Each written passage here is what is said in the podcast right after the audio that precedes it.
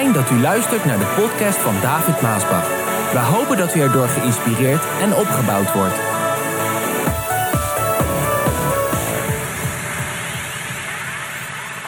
En de titel van de boodschap van vandaag die luidt: Hoe kan de kerk worden opgewekt? En we lezen uit het schriftwoord de Bijbel uit 2 Kronieken 7, vers 14. Luister wat God daar zegt, ook vandaag. Als mijn volk zich vernedert en bidt, mij weer zoekt en breekt met zijn zondige praktijken, dan zal ik vanuit de hemel luisteren, zijn zonden vergeven en het land weer gezond maken. Een prachtige tekst die waarschijnlijk velen van ons wel kennen. De Bijbel die leert ons dat God voor de gelovigen heel veel zegen heeft weggelegd. Hallo. Hallo, is dat waar of niet waar? Als het waar is, zeg je amen. Ja, want dat mag je rustig zeggen, want dat beaam je dan. Heel veel zegen. Maar de Bijbel leert ook dat gelovigen aan bepaalde voorwaarden moet voldoen om die zegeningen te verkrijgen. God heeft zegeningen, maar daar zitten ook voorwaarden bij. Met andere woorden, God wil je bewaren in het verkeer, maar hij verwacht wel dat je je houdt aan de regels en dat je voorzichtig bent. En zo is het ook met de gezondheid. Als je heel ongezond leeft, is het moeilijk om gezond te blijven. Toch? Nou, dat beaam je ook, want je weet dat het zo is. En zo is het ook met het kwaad. Als je wil dat God je beschermt, dan moet je niet moedwillig het slechte pad opgaan. Amen? Ja, als, als, je, als je mee eens bent, dan zeg je amen. Moet je niet moedwillig het slechte pad opgaan. Op bijna elk gebied van het leven zijn er voorwaarden gesteld. Waarop je de zegeningen van God in je leven kan ontvangen als je aan die voorwaarden voldoet. Nu, opwekking is geen uitzondering op deze regel. Want we spreken deze weken over opwekking, herleving in de kerk, in je leven, je gezin, etc. Opwekking is geen uitzondering op deze regel. Als de kerk alleen maar zit te wachten, alleen maar wachten, totdat er een opwekking komt, dan zal die opwekking nooit komen en de kerk zal het ook nooit zien. God zegt heel duidelijk in 2 Kronieken 7, vers 14: Als mijn volk zich vernedert, mij zoekt, bidt en keert van de boze werken, dan zal ik horen en het land herstellen. God zegt dus heel duidelijk A, dat hij de zonde zal vergeven en B, het land zal herstellen. Maar dan wel onder de voorwaarde dat de mensen één zich verootmoedigen, twee bidden tot God, drie Gods aangezicht zoeken en vier zich bekeren van hun boze wegen. Lieve mensen, ook vandaag wil God de kerk een herleving geven. Ook vandaag wil God de kerk een opwekking geven. God verlangt daar juist naar. Echt. Om onze zonde te vergeven. Om het land te herstellen. Om zijn kracht te laten zien. Om zijn genade te laten zien. Om de kerk te zegenen. Ja, om de kerk op te wekken. Maar om die opwekking te verkrijgen, zullen wij dus moeten voldoen aan Gods voorwaarden. De kerk kan niet verwachten dat God uit de hemel hoort, tenzij de kerk voldoet aan de voorwaarden voor een opwekking. Toen God ons mensen zijn reddingsplan presenteerde door zijn zoon Jezus Christus te geven aan het kruis op Golgotha en om te betalen het zondoffer, het verzoenoffer, maakte hij het heel makkelijk voor ons mensen. Het verschrikkelijke is allemaal al gebeurd. En God heeft het makkelijk voor ons gemaakt. Je hoeft in feite niets te doen dan alleen maar te geloven en te aanvaarden. De prijs is betaald. Het is allemaal volbracht. Halleluja. Heerlijk. Maar voor een opwekking, daar komt meer voor kijken. De voorwaarden hiervoor, die zijn niet zo makkelijk. Althans, makkelijker gezegd dan gedaan. En ik denk dat dat de reden is dat er nog zoveel gelovigen zijn die nog geen opwekking in hun leven hebben meegemaakt. Zij kunnen gewoon de moed niet opbrengen om de prijs te betalen voor een opwekking in je leven, voor een verandering in je leven. In dit ene vers in Kronieken 7, vers 14 stelde God dus slechts vier, slechts vier voorwaarden voor een opwekking. En deze vier voorwaarden zijn vandaag nog precies hetzelfde. Nog steeds hetzelfde. Vandaar dat de boodschap juist ook voor een dag als vandaag is. Als de kerk vandaag aan deze vier voorwaarden voldoet, dan zal zij beslist een herleving meemaken. Dan zal zij beslist een opwekking ervaren. Zonder te voldoen aan deze voorwaarden zal er dus geen opwekking kunnen plaatsvinden. Niet voor de kerk, niet voor de kerk in het geheel, niet voor de gelovigen zelf en ook niet voor ons land. 2 Kronieken 7, vers 14. Als mijn volk zich vernedert en bidt en mij weer zoekt en breekt met zijn zondige praktijken, zegt God, dan zal ik uit de hemel luisteren, de zonde vergeven en het land weer gezond maken. Nummer 1. Verootmoedigen. Dat is de eerste voorwaarde die God geeft voor een opwekking, voor een herleving, ook in jouw leven. Verootmoedigen. Dat betekent je voor God buigen. Het betekent je voor God klein maken. Je voor God verlagen. Ja, dat klinkt makkelijker dan het is. En zeker voor hoogmoedige mensen. God zegt, de hoogmoedige wedersta ik en de nederige geef ik genade. Je verlagen, je vernederen. In God je meerdere zien. In God je meerdere kennen. Het is één ding om je te vernederen voor de mensen. En het is een ander ding om je te vernederen voor God. In dit vers spreekt God over de relatie van zijn volk tot Hem. Hij spreekt niet over de relatie van zijn volk naar andere volken. Hij spreekt over de relatie van zijn volk naar Hem, tot Hem. Er zijn christenen die denken aan de voorwaarden van nederigheid te voldoen als ze in de ogen van hun medemensen nederig zijn. Als andere mensen zeggen dat ze nederig zijn.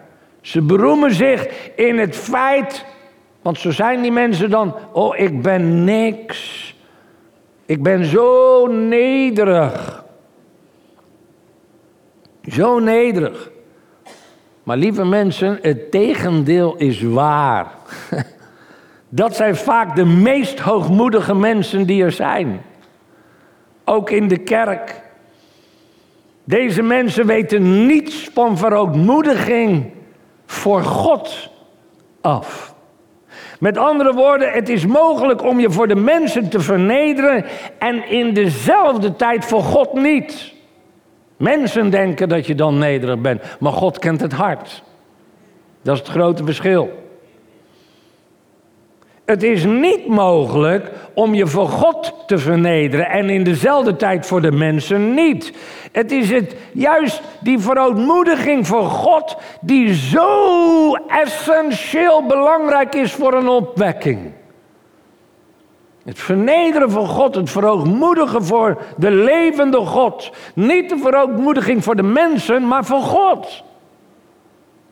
Dat is belangrijk. Er zijn, er zijn er die heel graag willen laten zien dat ze nederig zijn. Maar uiteindelijk zijn ze niet nederig. Ja, mensen denken dan dat ze nederig zijn. Maar God kent het hart. Redding. Redding komt alleen door het feit dat je je voor God vernedert. En zegt: O God, wees mij een zondaar genadig.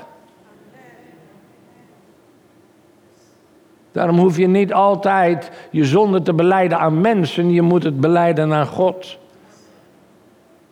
En vooral binnen de katholieke kerk heeft men dat natuurlijk, het biechten. En dan beleidt men de zonde aan de pastoor en dan denkt men, nou, daar zijn we vanaf. Maar zo werkt het niet, lieve mensen. We zullen onze zonde voor God moeten beleiden. God, ik ben een zondaar. Red mijn ziel, reinig mij.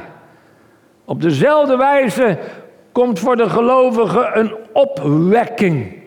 Heer, vergeef mij mijn zonden en reinig mijn hart. Reinig mijn geweten, maak mij rein, was mij schoon. Laat uw geest in mij zijn, o God. Van binnenuit, revive me. Wek mij op, o God. En dat bid ik vandaag ook voor de gemeente, alle blessing gemeente. Wek ons op, o God. Zend uw vuur neer. Dat zongen we vroeger. Zend uw vuur neer, zend uw vuur neer. Zend het vuur des hemels neer. Wij verlangen te ontvangen en wij roepen tot uw Heer. Prachtig lied wat we zongen. Zend uw vuur neer. Er was een tijd dat je je realiseerde. Een moment. Dat moet je meegemaakt hebben in je leven. Dat moment van een openbaring van de geest Gods. Die op zo'n heilig moment over je komt. En dan realiseer je, ik zit fout. Ik heb gezondigd. Ik ben een zondaar. Ik heb u nodig. Vergeef mij. En op dat moment van verbreking zie jij in God jouw meerdere. Zie jij in God jouw redder en maak je je klein voor Hem. Je boog je knieën voor Hem en je zei, oh God, vergeef mij toch. Vergeef mij, neem dat gevoel van schuld van mij af. Ik voel me schuldig, ik heb gezondigd, ben fout geweest. Want zonde brengt schuld. En als je niet weet wat je daarmee moet doen, zijn er die een einde aan hun leven maken. Maar in plaats daarvan moet je buigen voor God. En vraag je om vergeving. Dat is verootmoedigend voor de Heer. En dat is wat God bedoelt. Wanneer hij zegt, als mijn volk zich vernedert, zich verootmoedigt. En als je deze ervaring nog nooit in je leven hebt gehad, Lieve mensen, dan bid ik dat je die vandaag zou mogen ervaren dat Gods geest over je komt. En dat, dat, dat, dat die verootmoediging mag plaatsvinden. Alleen als je je eigen vuile gerechtigheid ziet. Want dat is wat het is, je eigen vuile gerechtigheid. Eerst dacht je zo goed te zijn, maar uiteindelijk kom je in Gods geest tot ontdekking. Het is allemaal maar vuil.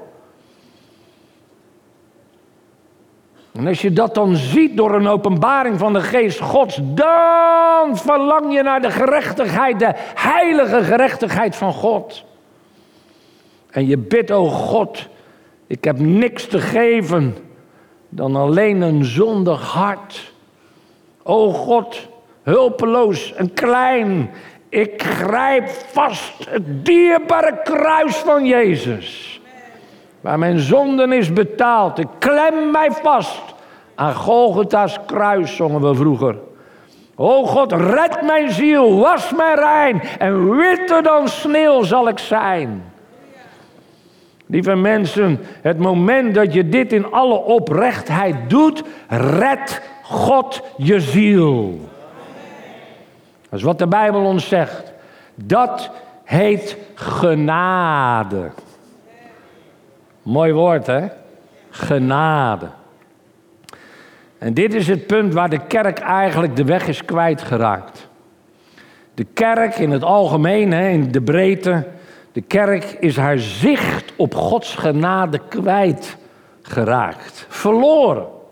En daarom moet de kerk opgewekt worden. Het is tijd. Hoe lang je ook een christen bent, uit jezelf ben je niks. Hoe lang de kerk ook bestaat, uit zichzelf is zij niks. Door genade word je gered. Onthoud dat. Door genade leef je. En dat is een heerlijk iets. Hoe meer je dit beseft, hoe meer je door God gebruikt kan worden. Deze realiteit. En dit is de reden dat God velen niet kan gebruiken. Hoe goed ze ook ergens in zijn. Hoe goed ze ook ergens in zijn. Omdat ze te veel van zichzelf denken. Er zit nog te veel van zichzelf in.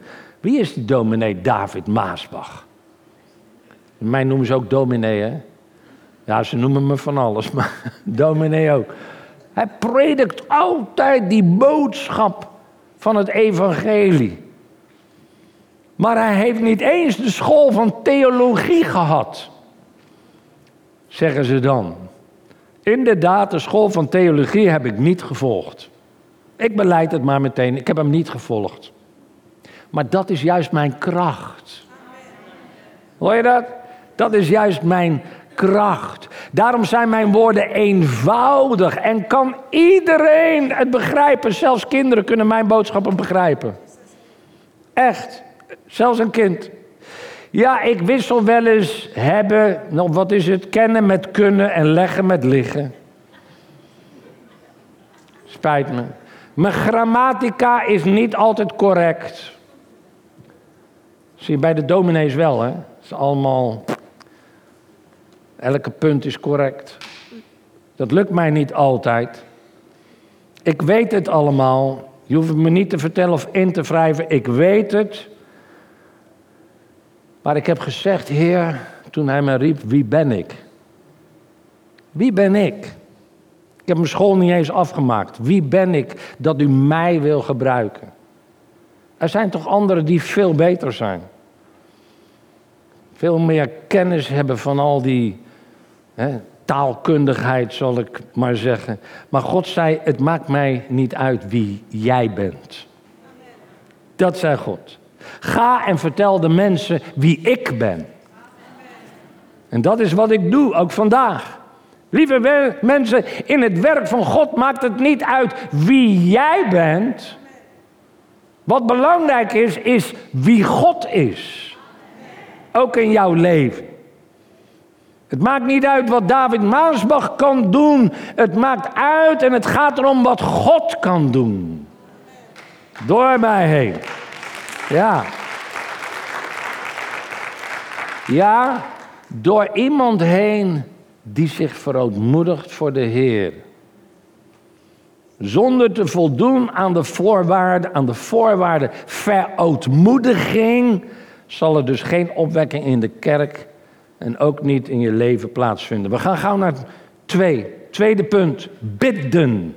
Kan u zeggen bidden? Bidden. Die tweede voorwaarde is bidden. God zet bidden op de tweede plaats om de kerk op te wekken. Verootmoedigen, bidden, zegt God. Met andere woorden, eerst komt vernederen voor God. Eerst komt verootmoedigen voor God. En de tweede voorwaarde, die wordt pas effectief als aan de eerste voorwaarde is voldaan. Je kan de eerste voorwaarde niet overslaan en dan gelijk bidden voor God als je je niet eerst vernedert voor God. Verootmoedigt voor God. Een gebed dat niet uit een verootmoedigd hart komt, is krachteloos. En er zijn heel wat van die krachteloze gebeden. Het is een verloren tijd, verloren energie en het reikt niet verder dan het plafond. Daar stopt het en dan valt het weer naar beneden. Maar een gebed, dat komt uit een hart, dat komt uit een huis, dat zich verootmoedigt voor God en dat zich neerbuigt voor God, bereikt en beweegt de troon van God. Onthoud dat. Jezus geeft hierin een prachtig voorbeeld in Lucas 18.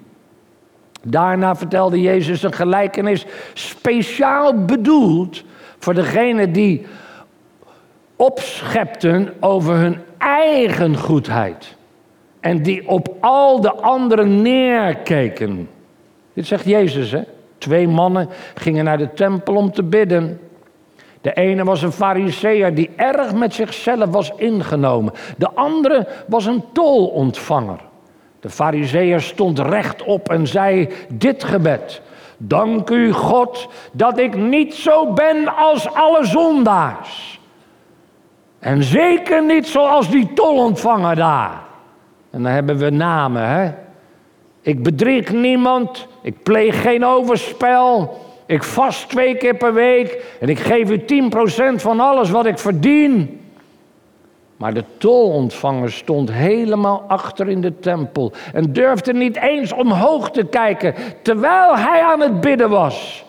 Hij sloeg zich van berouw en verdriet op de borst en zei: O God, ik ben een zondaar. Wilt u mij in genade aannemen? Onthoud dit goed.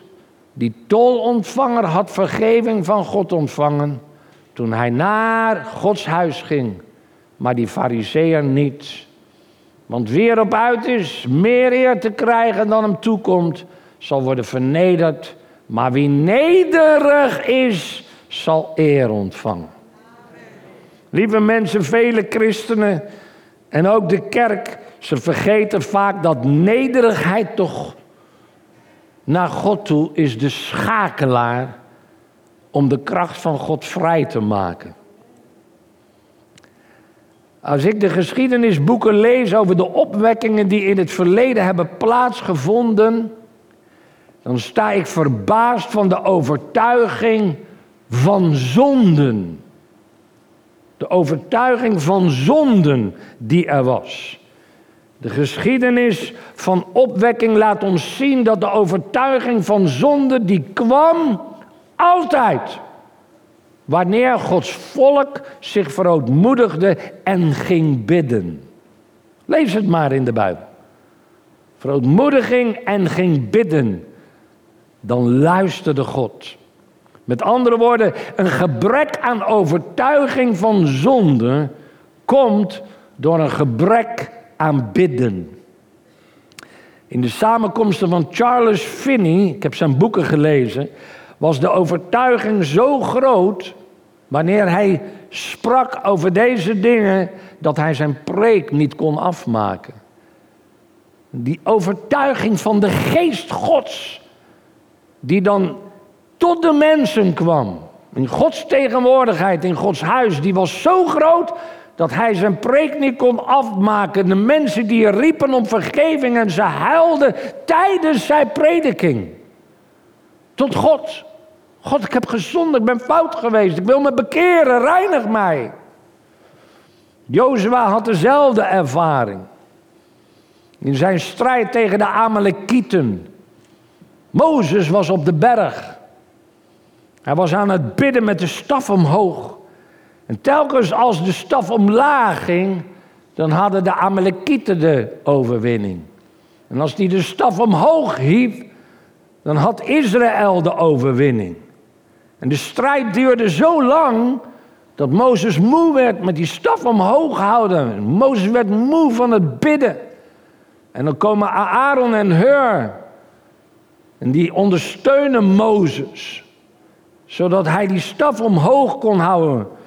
En die dag heeft Jozua een geweldige overwinning behaald. Daar in het dal tegen de Amalekieten. Maar niet omdat hij zo geweldig was. Natuurlijk, hij was nodig om te strijden.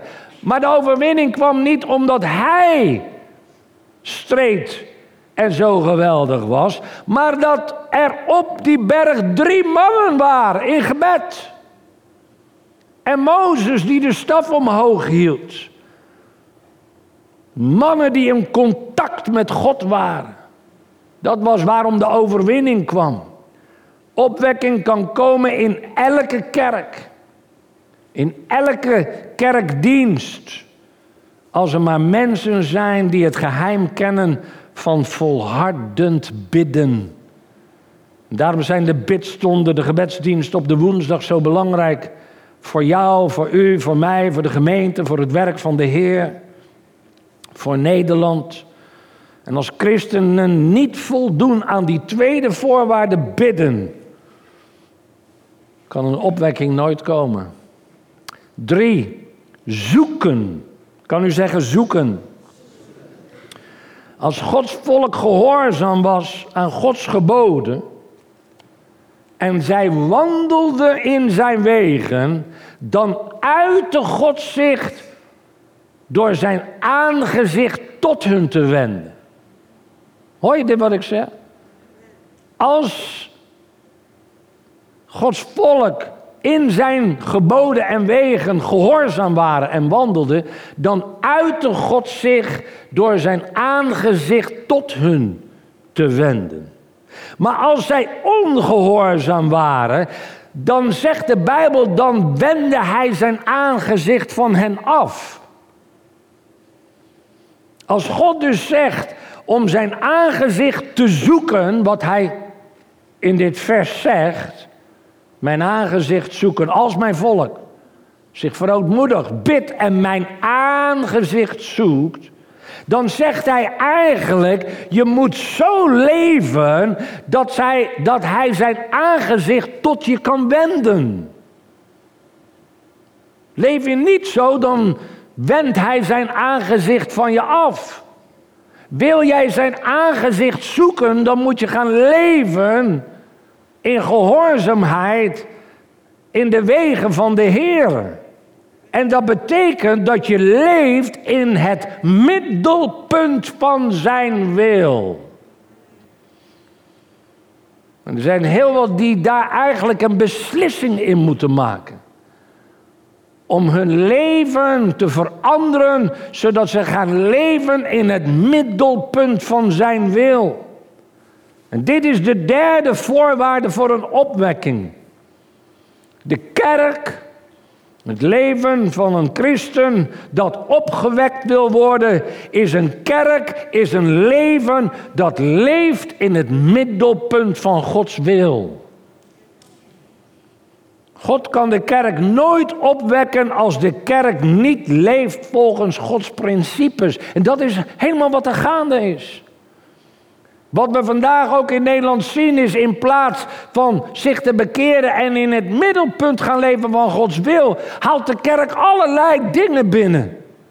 Die helemaal niet zijn naar de wil van God. Hoe moet God dan zijn aangezicht naar de kerk wenden? In plaats daarvan zal hij zich afwenden.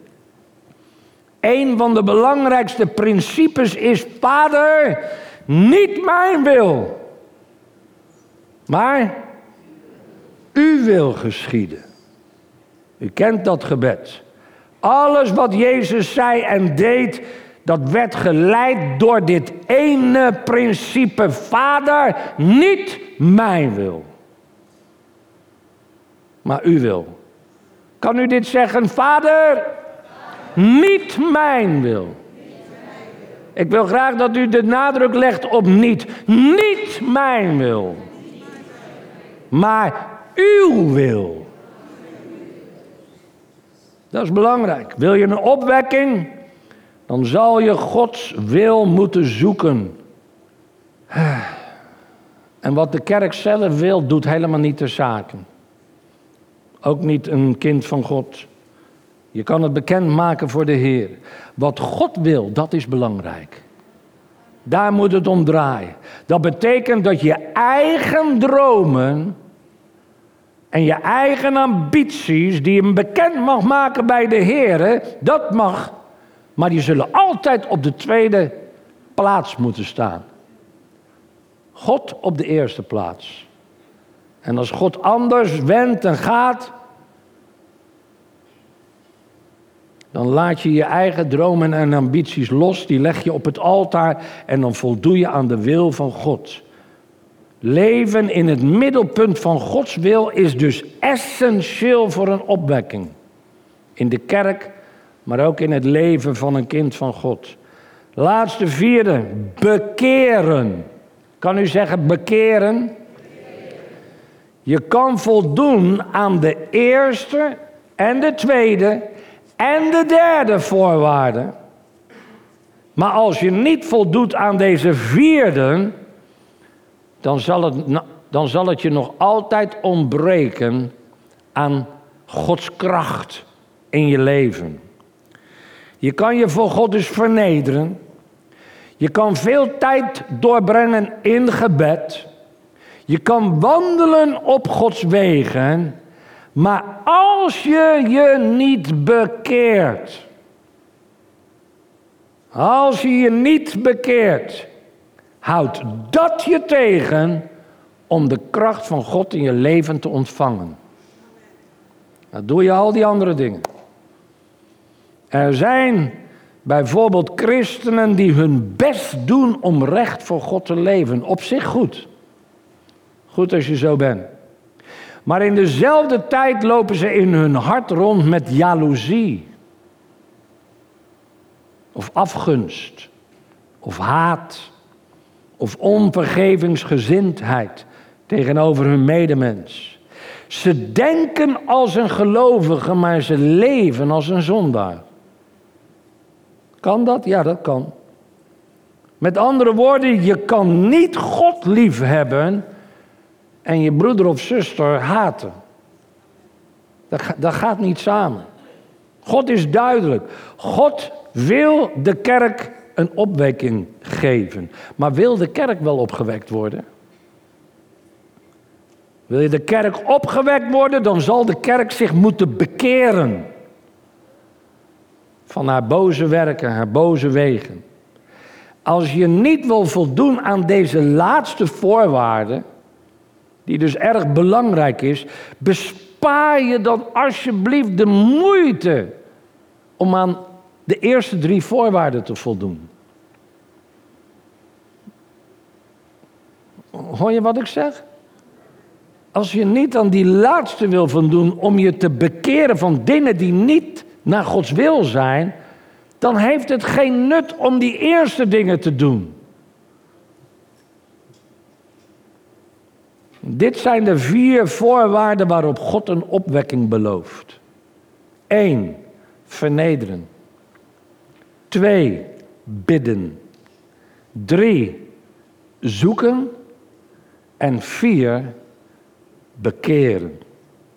En als de kerk dat doet, als de kinderen Gods dat doen, als de christenen dat doen, dan, dan, dan, zegt God, dan één zal ik uit de hemel horen. Dan twee zal ik hun zonden vergeven.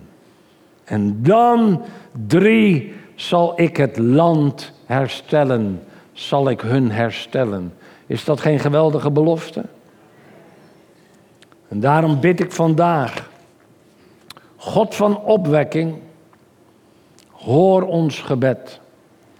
En als jij vandaag iemand bent die zich zou moeten bekeren, dan mag je, je mag je hand op je hart leggen.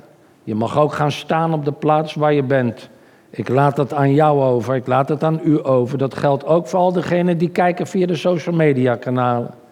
Je mag naast je bed neerknielen, je mag naast je stoel gaan staan, wherever you are. Je mag voor God staan als jij wil. Vernederen voor God, bidden en je Gods aangezicht wil zoeken en je wil bekeren van zijn boze werk. En terwijl ik dit bid, mag je staan, dat laat ik aan jou over. God van opwekking, hoor ons gebed. In uw machtige naam, o Heer, wees ons genadig. Vergeef onze zonden en zend een stroom van zegen, Heer. God van opwekking, zie ons hart en was het rein door het bloed van het lam. Laat door het branden van uw heilig vuur ons geweten geheel en al gereinigd zijn. God van opwekking, maak ons één in het werk dat u ons gegeven heeft te doen. Help ons bidden en vol te houden tot het eind. God van opwekking, u heeft ons lief en bent liefde zelf. Herstel in ons hart de blijdschap, de vreugde, de vrede en de rust. Stort uw geest uit zoals voorheen. En sterk ons hart, o Heer. God van opwekking, schenk ons alstublieft dit. Dat u zondaars redt, gebondenen bevrijdt en zieken geneest. Ja, Heer, maak ons getuigen van uw trouw en uw grote kracht. Maar bovenal, hoor vandaag ons oprecht gebed. Amen. Amen.